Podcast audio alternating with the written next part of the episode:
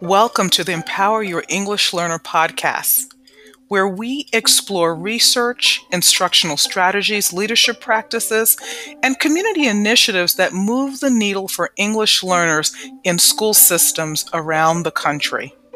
If you are a teacher, a school based administrator, a district leader, or anyone who wants to do more for this group of students, then we are your home. In these episodes, we will explore ways to actively engage English learners in learning in the classroom, how to empower them so that they can achieve at higher levels, and how to ensure that they're more engaged and connected in the school community. We look forward to going through some ideas with you in our upcoming episodes.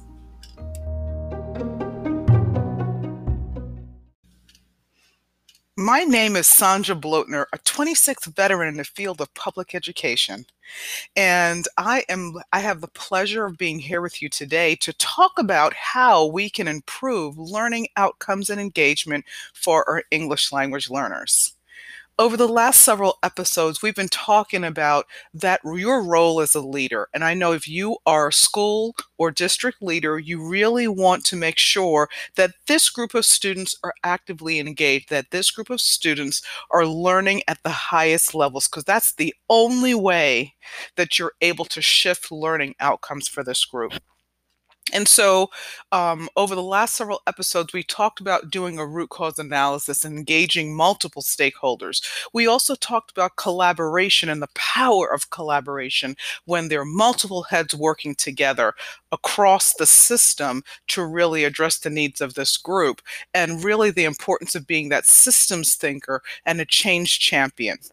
In the last two episodes, we talked a little bit about what's most current and urgent for many of our educators today, which is what's happening in this remote learning setting, right? So we talked about the transformation of where we, how we went from brick and mortar to remote learning. That was one episode. And then the most recent episode was what were those instructional practices that work? So before we move back to talking about the collaboration of the work group that we've been talking about in previous episodes, episodes, I did want to highlight one other thing for you to think about as it relates to supporting English learners in this setting, right? So we know that our English language learners really need those additional supports. We know that of all of those different groups of students, one of the most challenged with engagement as well as learning have been our English language learners. So that being said, I wanted to kind of highlight for you some of the other aspects of what our this group of students need, right? So we talked about the shift, we talked about instruction, and now I'd like to talk a little bit about with you um, what is it? What are some of those social emotional things? What are some of those social supports that are needed to really help students?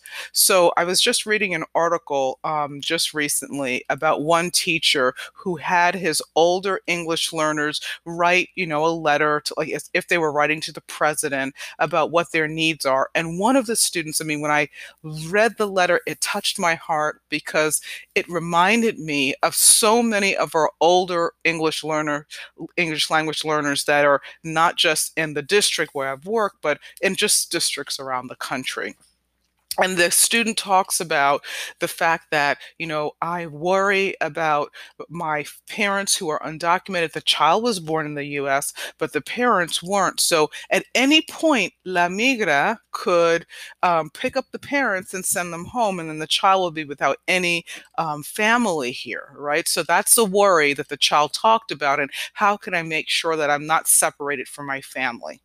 Um, but i also um, what was compelling about the article was it also spoke to a reality that for many of our older English language learners, some of them are working right now because of the pandemic, because of things that have happened, because of parents losing jobs. Some of them have been tasked to go out and get jobs.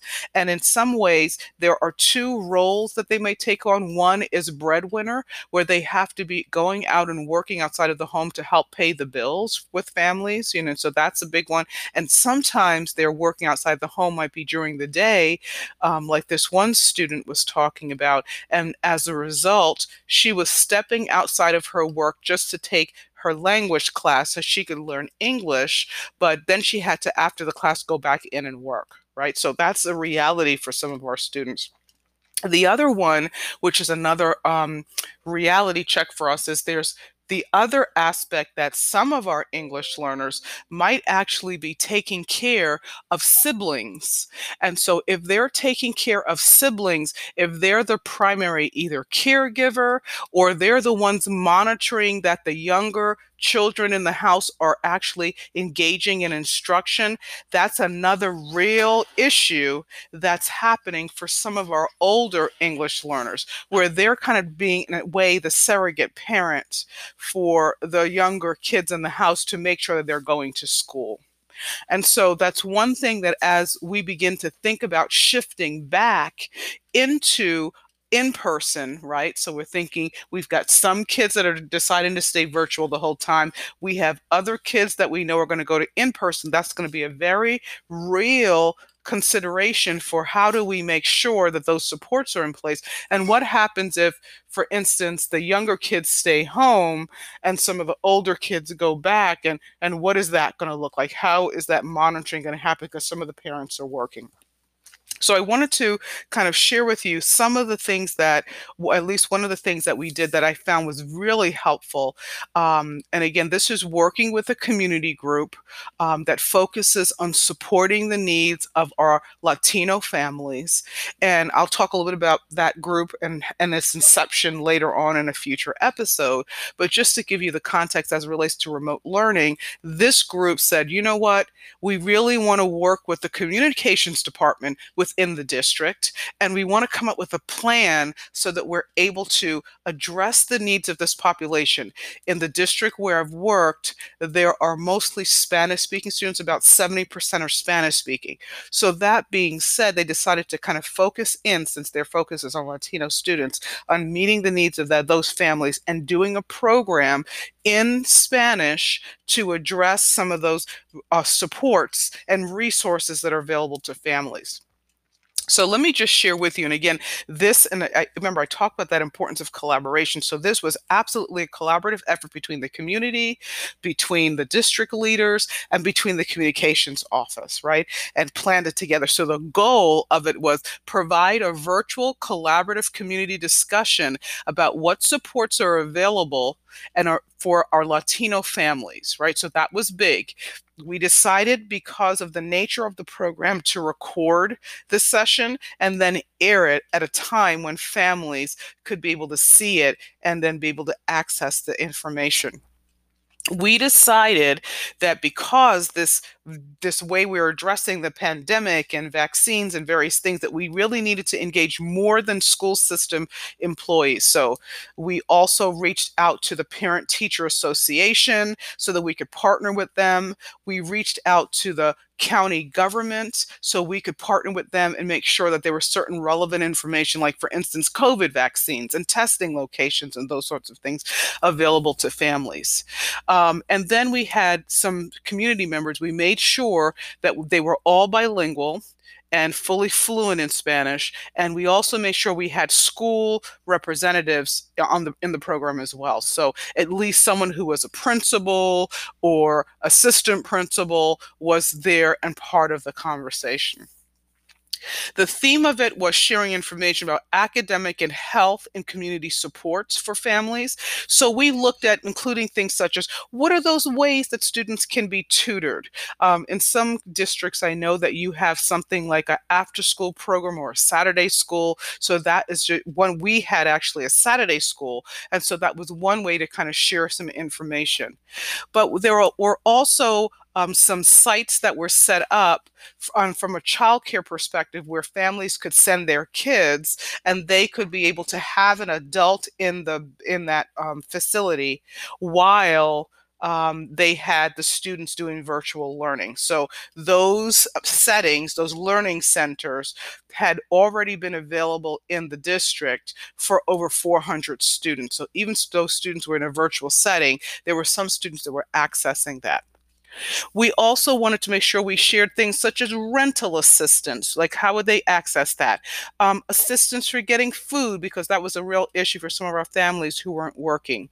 Um, assistance with employment, that was another issue for some of our families, and any grants or monies that they could access if they were unemployed we also wanted to make sure we address things like testing.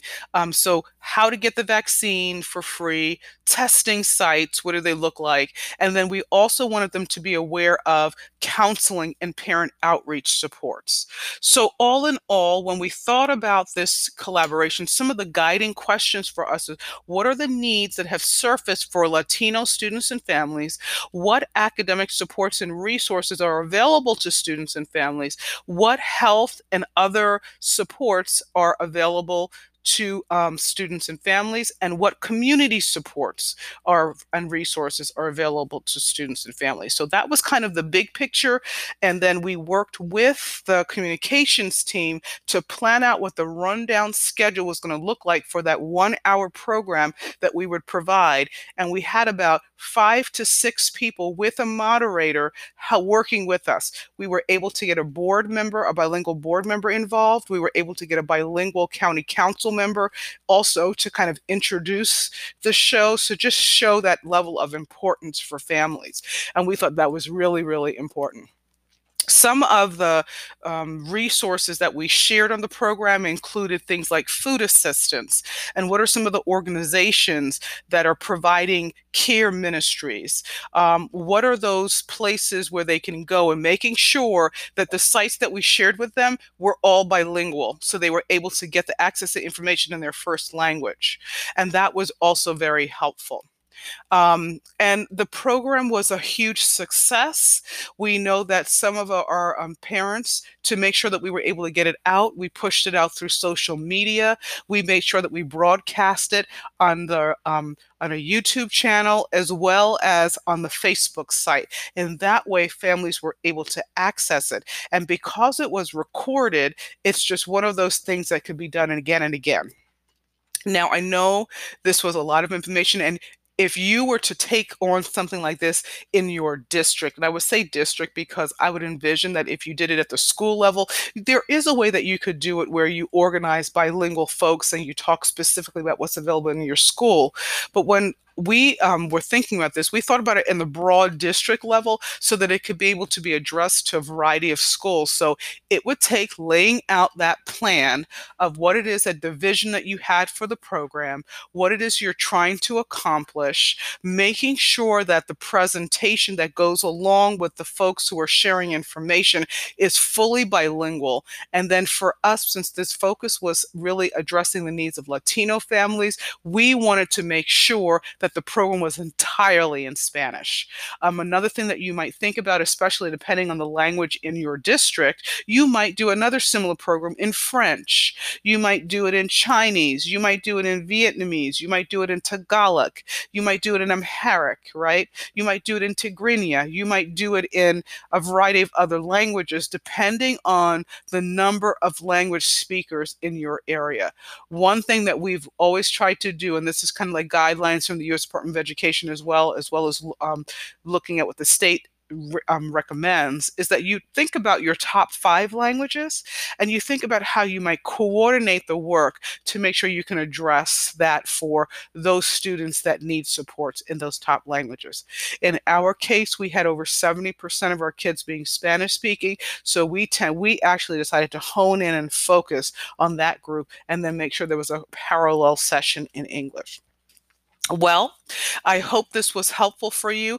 I know there's a lot to think about, but as we think about the needs of English language learners across the country who are not engaging in instruction the way we would like to see them engaging, it's absolutely critical that they know that you, as an administrator in the school building, that you, as a district level administrator, care about them, that you understand the needs that they have, and you're trying to get at those basic needs. Remember Maslow's hierarchy that sometimes it's hard to get students to the top level, which is self actualization and achieving at high levels, if those basic needs of the student around food and care and having a home and having work and building that base so they can have the identity and take care of their kids. If that base is not clearly and fully in place, that can be one of the barriers that might be impeding some of the achievement that you want to see in your district.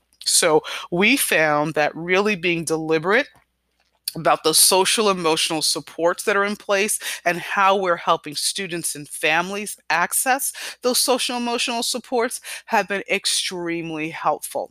Well, I hope you got a lot out of this episode today, and I'm hoping that you're able to take some of these ideas, bring them back to your school and district, and figure out how you can really actively engage those English learners in your district and their families and show them how much you care about them and that they matter. Well, I hope you got a lot out of the episode, and until next time, be the change that you want to see in the world. Take care.